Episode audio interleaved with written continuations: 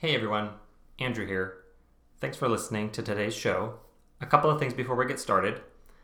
If you're liking this series, um, it would mean a lot to me if you would make your way over to iTunes or to Stitcher or wherever you're getting your podcasts and leave a rating um, if you're so inclined. Uh, that really helps um, other people find the show and disseminate it more broadly.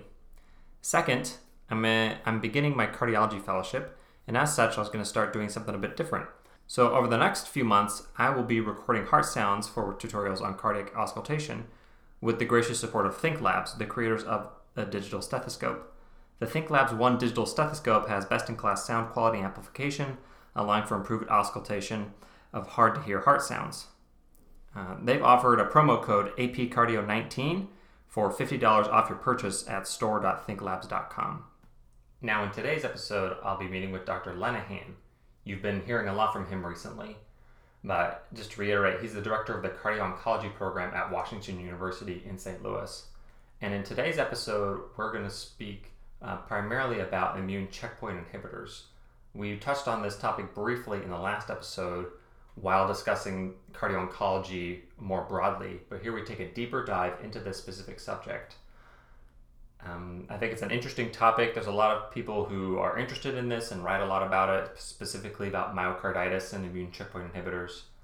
As always, I think Dr. Lenihan is a great teacher and I enjoyed speaking with him, so I think you'll enjoy today's episode. So, without further ado, we'll get started.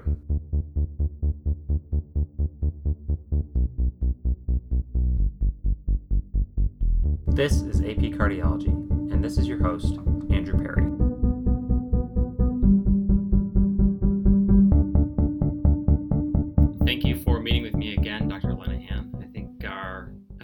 Audience will remember you just from recently talking about cardio oncology in general, so we can probably pass on the, the introductions and we'll jump right in. One one thing that we had briefly hit last time was this class of drugs, uh, immune uh, checkpoint inhibitors, which are getting uh, a lot of press and being used more widely uh, within oncology and finding newer applications you know, all the time. So I guess first off, maybe just to set the ground base, like what are immune checkpoint inhibitors? Like what do they do? What is their action? In a in a simplistic term, maybe. Well, good. Since since I'm explaining it, it's going to have to be in a simplistic term, since I would not be able to give you the real immune immune related details. Mhm. So the way I would understand it is the the class of drugs are called checkpoint inhibitors, and in your body you have checkpoints that hold back your response. Is the way that I understand it. And so a checkpoint inhibitor, what it does is it inhibits those checkpoints. So you could think of it like uh, you're driving your car down a hill and you put the brakes on Mm-hmm. to go down the hill in a safe manner. Uh, and a checkpoint inhibitor is like taking the brakes off. Mm-hmm. So, uh, whatever your immune system is going to do to respond to the cancer, uh, it's going to do it in a way that the brakes are off and it will respond very aggressively. Yeah. So, for cancers that previously have been very difficult to treat, such as melanoma or lung cancer, you know, the success of chemotherapy or radiation or surgery in those settings, I mean, other than primary lung cancer, if you if you take it all out at, at the time of surgery, then Mm-hmm. you may be cured. But if you can't do that, then all the chemotherapy and radiation regimens that have been going on for many years really weren't very successful. They really didn't make a huge difference in terms of outcomes. Mm-hmm. And once the checkpoint inhibitors, different ones, have been studied in those two populations, you know, people uh, have had a dramatic improvement in their, their longevity. And I would even hesitate to say that some some people, even in the melanoma space, are now trying to uh, be cautious, but even saying things like, you know, potentially cured. Yeah. So somebody who had melanoma that had been metastatic locally or widely, nobody ever would have said in the past that that they were ever cured of their disease. Sure. And uh, but now with prolonged undetectable disease and number of years in these patients, you know, people are starting to to wonder whether they might actually have been cured. So it's a really fantastic development, especially for those cancers. Mhm. And then because something is good in one place, we always think that it's got to be good everywhere. Sure. So pretty much every cancer right now has some clinical trial or some uh, research development using checkpoint inhibitors in some way, either by themselves or in combination with, with some other drugs. hmm So uh, last time I checked, or uh, the last time this was sort of given to me as an update, that there's, I think there's over 400 clinical trials on clinicaltrials.gov right now looking at, you know, improvement in some cancer with checkpoint inhibitors, Wow. which is an Yeah. astounding amount of That studies. is. Yeah. And I think, like you, like you had mentioned, you hinted at the melanoma patients. At least, in my understanding, that's one of the, I think, one of the first places where these checkpoint inhibitors showed such a marked improvement in patients, you know, with stage four melanoma. yeah, they, you know, in the years past, you know, they had been trying immune based therapy for melanoma for many years. And they would infuse, I don't know exactly which ones, but I'm pretty sure uh, IL 2 and other Mm-hmm. uh, interleukin therapy Mhm. to try to stimulate the immune system to help fight the battle. And I mean, basically, you, you infuse IL two into a into a patient, they just feel terrible for many days Uh-huh. uh, because you know your immune system is just sort of fighting things at every level and uh, but even with those infusions there just wasn't any real documented success. Hmm they certainly made the patient feel bad during the time but uh, no major change in the outcomes. Mhm. so i think melanoma in particular the people who treat melanoma uh, have been looking at immune-based therapy for many many years you know vaccines and interleukins et cetera. And then then when they found this this class of drugs the checkpoint inhibitors you know it's like the clouds parted and the sun came out Uh-huh. And there was finally some something some signal of really a success. Something yeah happened. and it it wasn't subtle it was it was Yeah. significant What are the other major or the other major uses for checkpoint inhibitors in other cancers? Or I guess maybe better said, what other cancers are being treated primarily Yeah, these? well, I think there there are a number of other cancers that are being treated that the outcome difference is not as great, Mhm. but certainly renal cell cancer.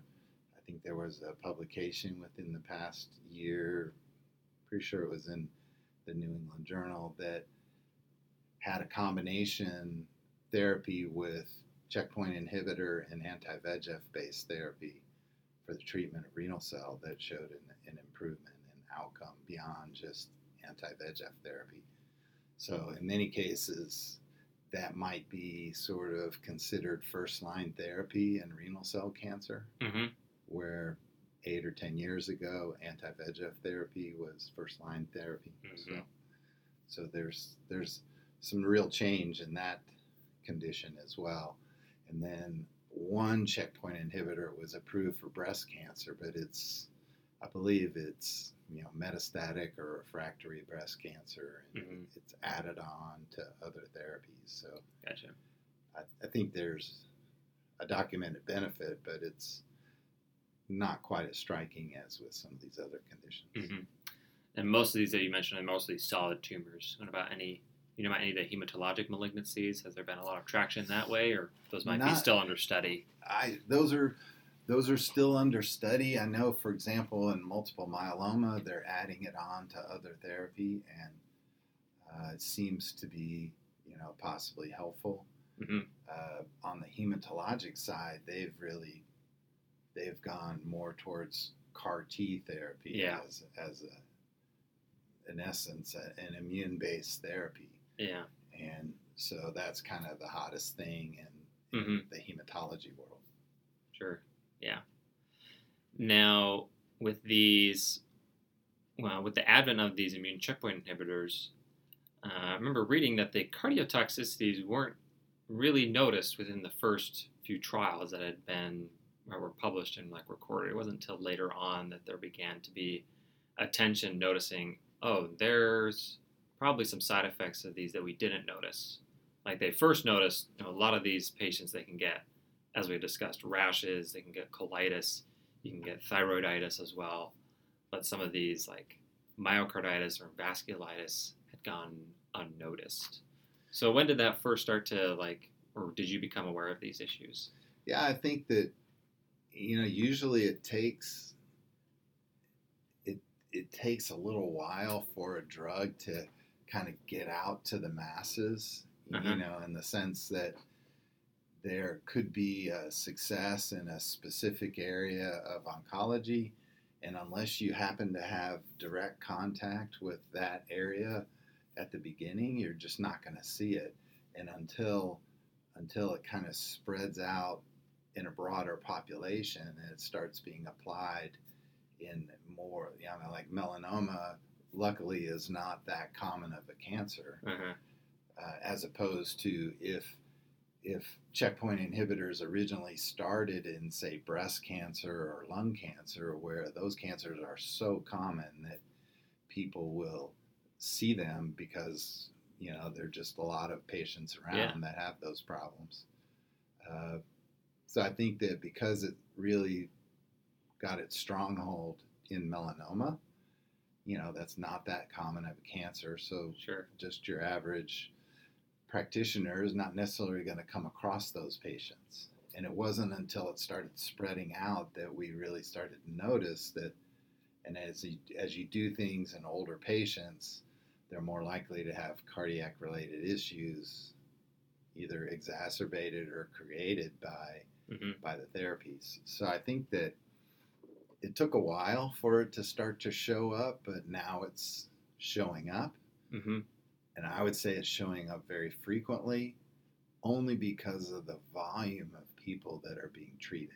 Mm. Okay. So there's easily not a week that goes by that we're not concerned about somebody who's getting a checkpoint inhibitor. So that's uh, from a ca- cardiac point of view. So it's not like it's an uncommon thing, but part of the reason for that is that everybody is getting checkpoint Gotcha. inhibitors. okay. So all kinds of cancers and all different contexts. hmm So, you know, if if in the hospital today, 50 people get treated with checkpoint inhibitors, hmm it doesn't it wouldn't surprise you that one person today might have an issue, but still that would be pretty rare. Uh-huh. Uh, but that's that's how frequent those drugs are being used now. So pretty much everybody is on it Yeah. in every cancer. Yeah, I was going to ask you about that, the frequency or the incidence of these complications. Because in part, I think, you know, being a referral center and high volume in that way, we can might we see a lot of them. So, I, I was, what are like the do you know the published rates or for these incidences? for for true myocarditis, Mhm. uh, thankfully it's still probably one percent. It may even be lower than that. Okay. For true myocarditis, my general feeling would be that if you take all of the potential cardiac issues that could occur at this point in time, I would estimate, you know, just from personal experience, that the range of cardiac issues occurring in a, in a patient being treated with checkpoint inhibitors is probably around 5%. Now, some of those aren't as serious as myocarditis. Certainly, Mhm. myocarditis is a very serious diagnosis. Yeah. And uh, right now, the published rates of mortality from myocarditis are around 50%. So, so I think if you've come up with that diagnosis, that's that's a tif- very difficult problem. Yeah. Yeah, yeah. So ideally, we would want to identify it long before that becomes, you know, a real problem. Mhm. Because, you know, even in the non-cancer world, trying to figure out if somebody has myocarditis and then what way in which you treat it Mhm. uh, is it's been a challenge for 15, 20 years. I mean, even in you know CCU, if you if you document somebody has myocarditis, which it's a challenge to do that, uh, you know, then you say, okay, now that I figured it out, how do I treat it? Mhm. And you know, if you start thinking about that, you're going, you know, there's nothing really all that great. Yeah. If I if I think that it's giant cell myocarditis, then you know high dose steroids seems to have a positive effect. Mhm.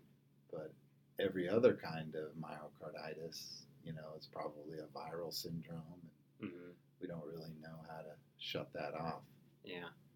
So it's really it's a difficult situation because we I would say collectively uh, certainly in the heart failure world we didn't really have a great handle on myocarditis before Uh huh. and now you add this whole new entity that we're just trying to figure out into the mix it's Mhm. you know it's it's a real challenge we really need to share our information with other places on a regular basis so that we learn from each other Mhm. i think that's a key element Okay.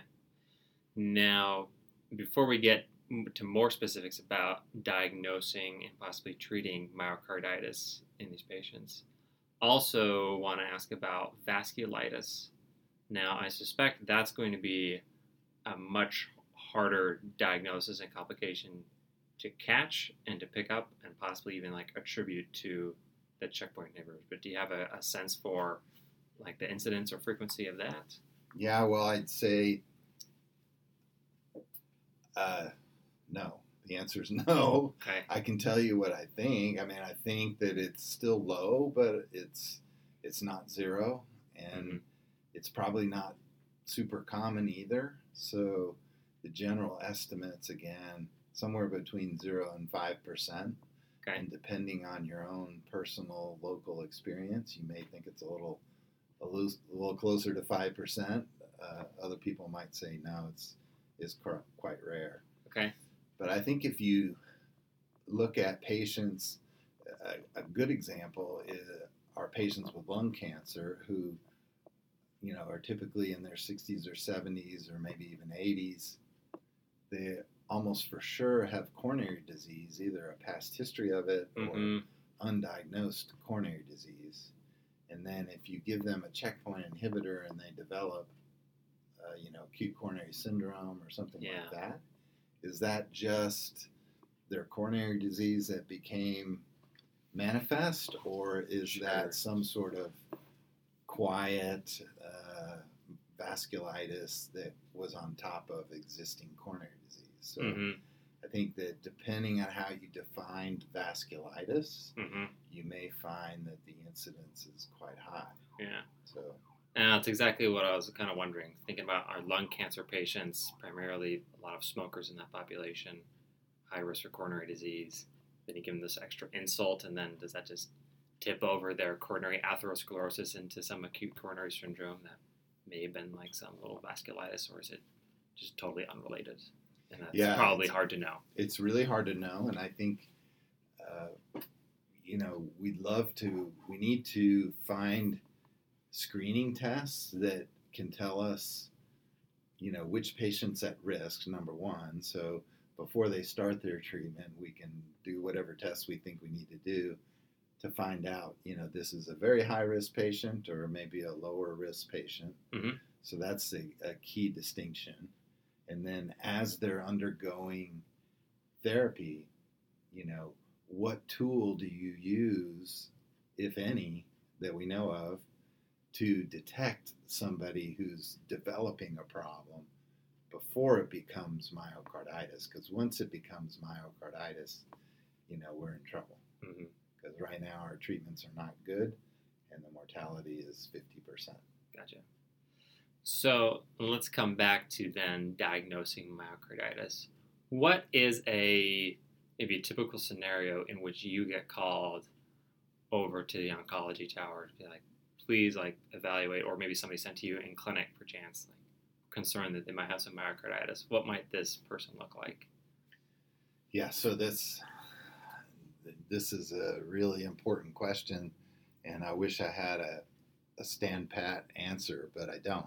I think you have to open your mind up because the the manifestations of myocarditis could be, you know, heart failure and that kind of thing, Uh-huh. or it could be acute coronary syndrome like presentation, or it could be a rhythm disturbance just by itself. Mhm. And you know, we've had cases that people presented with complete heart block or VT or some other rhythm disturbance, and then when you when you investigate it in, in significant detail, you realize, you know, this is probably the manifestation of myocarditis. It just showed up this way. hmm So I think that there's there's right now I would say there's no there's no common or or very protocolized way in which I could say you could detect this at, at an earlier point. But Uh-huh. I think you have to have your mind open and and like I said, we need to share how we do these things with other places. And they may have a better way than we do and Mhm. you know, make sure that we continuously improve what we're doing. Yeah.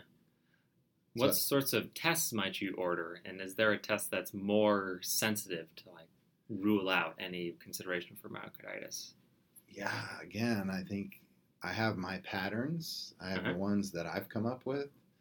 Uh, I'm not sure that they're any better than anybody else's, but one general suggestion was that you know you follow troponins at each time that you that you do that you do you know checkpoint inhibitor therapy. Starting with like a baseline before the starting at a baseline and then follow troponin each time they get a uh, an infusion. Mhm. But there have been people who have followed that strategy and didn't find anything. Mm. And so, and then I've had a case, several cases actually, where uh, the troponins really were either normal or minimally abnormal, but other tests were strikingly abnormal. So, including EKGs or NT-proBNP or some other markers. Um, so I don't think they're. I don't think you know doing a troponin is going to answer all your questions, um, but some people have recommended that. Mhm. Um, I think that I have been looking for inflammatory markers. If I'm seeing a person uh, in an outpatient setting, so they're not presenting for an acute problem, but they may be presenting for a more chronic problem. Mhm. And so I look for markers of inflammation and see if that could tip me off that something's happening Sure. Okay. kind of along the lines of if you were so transplant rejection you know if we if we equated myocarditis to transplant rejection you know we uh, we have some blood tests but they're not really very helpful uh, you can do some scans and things but they're not really that helpful in the end Uh huh. in the case of transplant uh, rejection you know it comes down to a biopsy Yeah. Uh-huh. so you do a biopsy. In the case of myocarditis related to checkpoint inhibitor, most people have equated it to transplant rejection. But you know, it's more difficult to say we're going to go do a biopsy in everybody who we're suspecting myocarditis. I just don't think that's feasible And for, for many reasons, but not the least of which is these drugs are being given to so many different people in so many different places that if you were a cardiologist in a community or someplace where they never did biopsies uh-huh. uh, and you see a patient and they are on a checkpoint inhibitor and you're worried about myocarditis, you know, you can't just say, oh, I'll just do a biopsy because Yeah. nobody at that institution is going to be comfortable with it. And, you know, it probably has some risk that is a little higher than, than you would normally accept. And uh, so I think that just going straight to a biopsy is not going to be the answer. Plus, like the biopsies just of the interventricular septum and the myocarditis I mean, this can be patchy. Like you of course, uh, sure.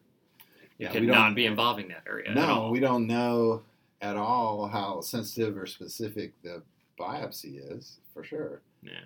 Uh, but you know that's kind of what we do in some situations. But so I think that we need to find blood tests or, or imaging that that could be a hopefully a, a reasonably accurate proxy for for myocarditis. hmm So you say, okay, I'll do an MRI.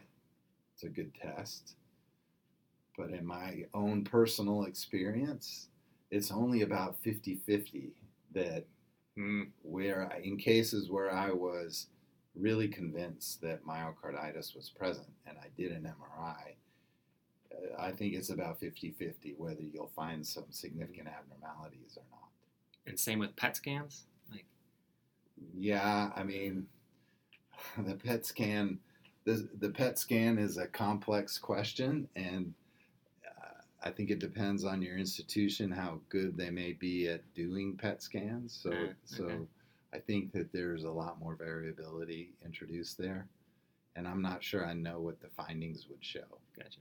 Um, so in the end, I think a good clinical evaluation, be aware of all potential ways in which myocarditis might show up, and certainly blood testing is something you can do at every institution. So Yeah. I would favor doing those things, but I wouldn't limit it limit it to just troponin. I would say do NT-proBNP or natriuretic peptide level.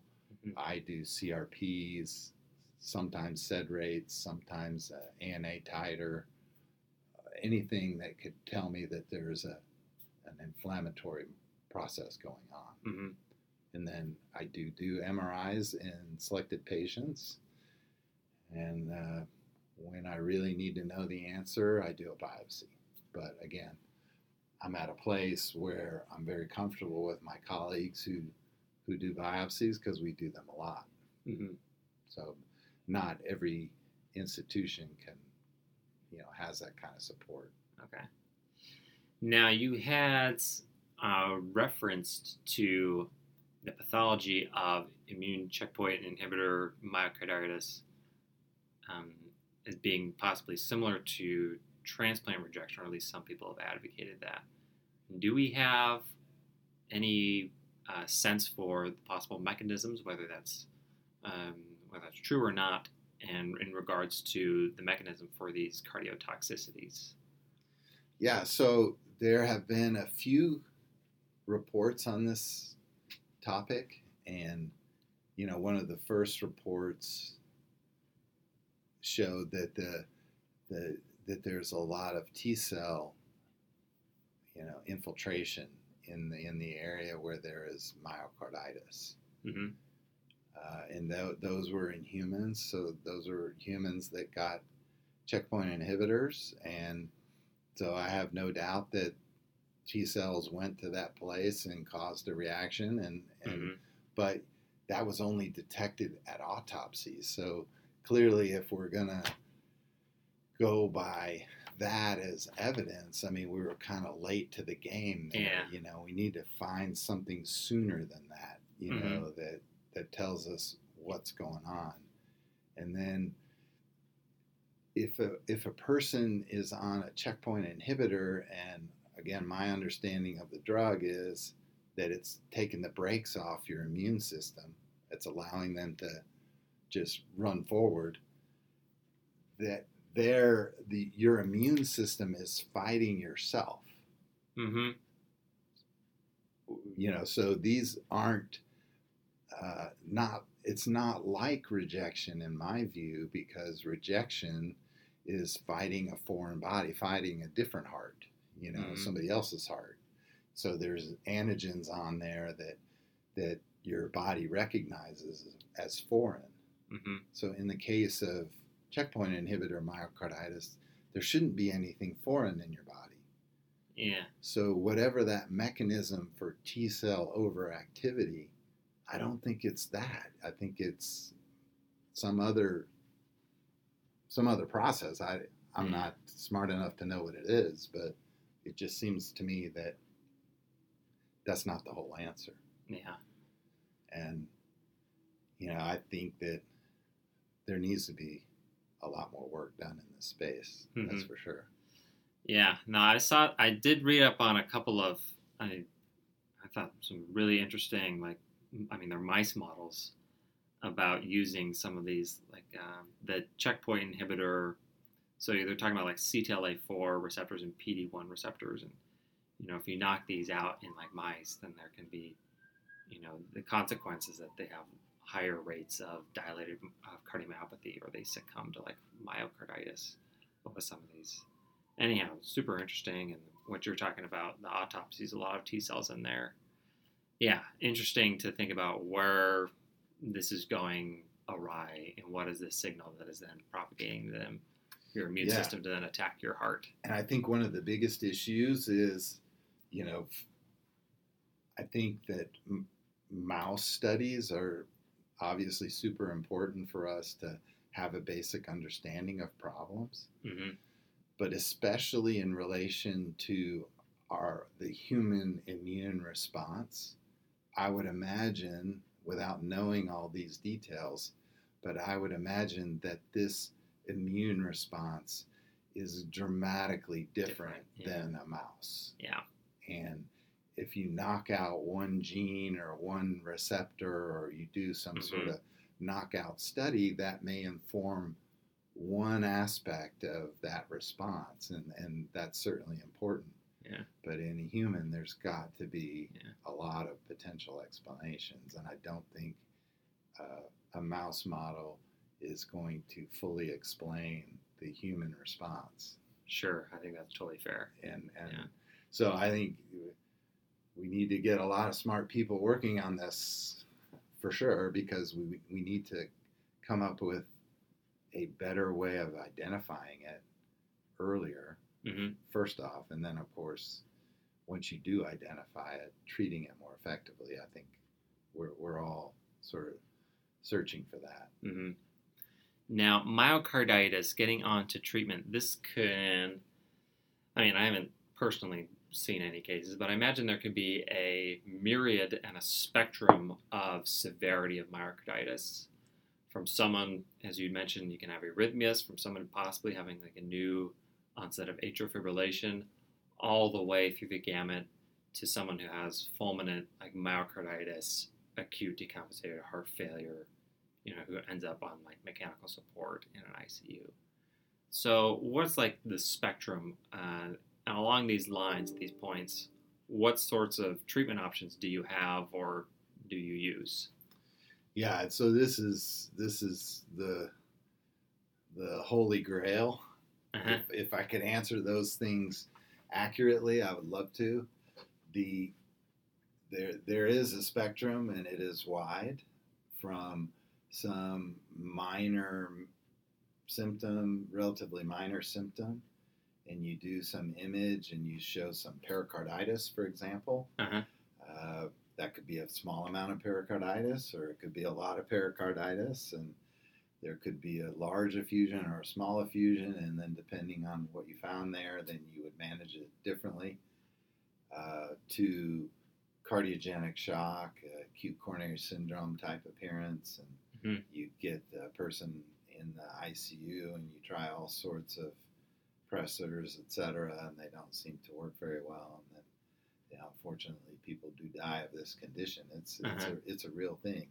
So, you know, the key is to to identify it early, and if you do feel like myocarditis is present, most people would say, obviously, stop the checkpoint inhibitor hmm immediately, but uh, you know, high dose steroids uh, up to a gram of Mhm. um, hydro. Uh, Probably methylprednisone. yeah, a gram of methylprednisone for three days. Mhm. So just massive doses, uh, and then a slow taper of prednisone over time. Mhm. So you know that's uh, that's the initial therapy, and then there's a lot of discussion about what's the next line of therapy, and and some people advocate uh, Remicade or infliximab Mm-hmm. Others advocate mycophenolate. You know, again, sort Yeah. of along the transplant rejection pattern. Uh huh. And then others have advocated for really sick patients uh, anti-thymocyte globulin Yeah. or ATG. These are really aggressive therapies that, uh, you know, basically shut off your immune system. And so, you know, just imagine what's happening in a patient. You have a patient with a cancer that's out of control. Mm-hmm. You give them a checkpoint inhibitor, and your immune system goes nuts Mm-hmm. to fight the cancer and maybe it goes a little bit overboard and it starts starts some autoimmune battle and then you give some other drug to just shut off your immune system Uh huh. so you know your immune system is like you know punch drunk it doesn't know what to do whether to be quiet whether to be aggressive or you know and then that patient who you go to that level to suppress their immune system you know they're going to be you know just absolutely at risk for an infection or or reactivation of their cancer so Mm-hmm. It is not clear what we should do Yeah, when you mentioned the high dose steroids and the infliximab, man, I know a lot. That's how you treat, you know, severe colitis or these rashes, um, even the thyroiditis. Know, Mhm. The patients that have over there. So the thyroiditis is quite common. So that probably occurs at least in 30 or 40 percent of patients that are on checkpoint inhibitors. So Mhm. that that's going to happen. You know, you got to monitor for that. Uh, luckily, uh, that may be the only itis that they develop, but Mhm. certainly rashes are a big part of the picture. And then, like you say, the intestinal disturbances, you know, places where you have a lot of immune cells, you know, they may become overreactive. Mhm. So your skin, the intestines, you know, Yeah, yeah. So I think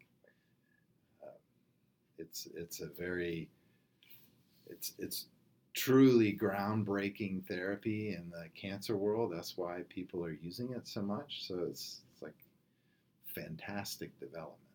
It's Uh-huh. really changed the the world in melanoma and lung cancer and possibly some of these other cancers. But in those two spaces, Mhm. you know, you've had people that they could be, you know, where people actually start bringing up the cure word Uh-huh. in, in a patient with melanoma, that's just unheard of. Yeah. So I think that this these therapies are not going away Mhm. at all. They're only going to be more common, so we really need to get out ahead of it and figure out how we're going to manage. Okay. Because I think that's the other piece is that if you had if you had metastatic melanoma and you got three doses of a checkpoint inhibitor and say they were following something in your lung or under your arm or wherever Mhm. and it went away. It was all gone. And then sometime after that, you had some event and we were worried that it was myocarditis, and we said, no, you can't get checkpoint inhibitor ever again. Mhm.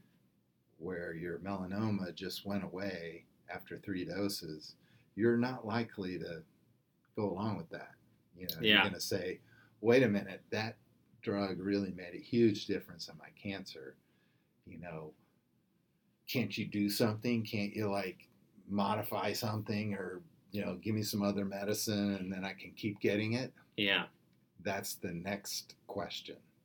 And that's the question that we, we need to answer Mhm. is how do we keep people on the drugs? Mhm. Awesome. I love it. Now we've hit a lot, but what other pearls do you have about these the cardiotoxicities um, that we haven't already brought up? Yeah, I think really uh, the whole myocarditis piece is of great interest to people. So people have talked a lot about it. Uh huh. The rhythm issues, I think, are uh, they're they're reported and people have noticed them. But I would say most people don't really think of rhythm disturbances as a uh, manifestation of myocarditis. So I would Mm. say make sure you include that in your in your process. Okay. And then the other thing, it's very interesting that especially people that present with myocarditis, there's about a 15, maybe 20 percent association with uh, myasthenia gravis. So if a patient starts saying that their eyelids droop, Yeah.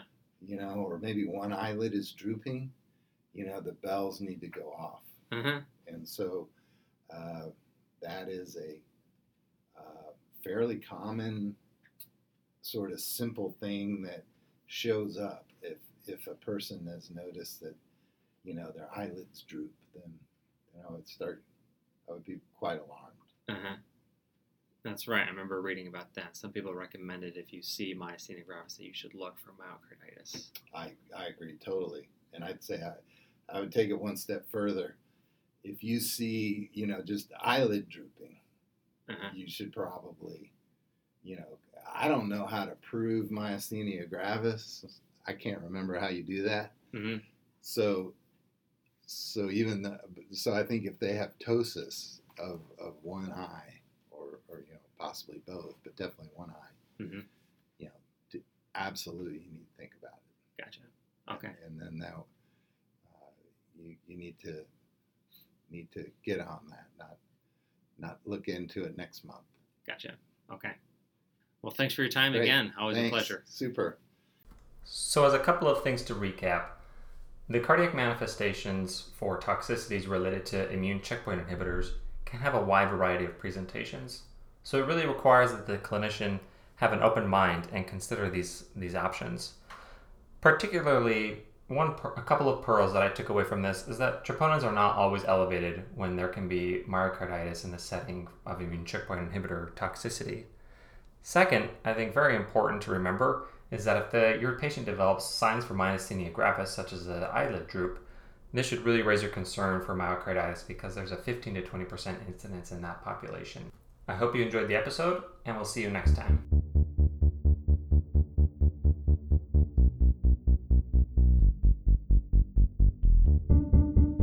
Thank you for listening to this episode of AP Cardiology.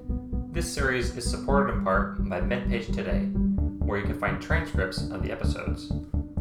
And this episode was supported in part by Thinklabs, the creators of a high quality digital stethoscope. Much thanks to the band Broke for Free, who sung Night Owl on their album Directionless EP I have used for my theme music. It is used under a Creative Commons license, Attribution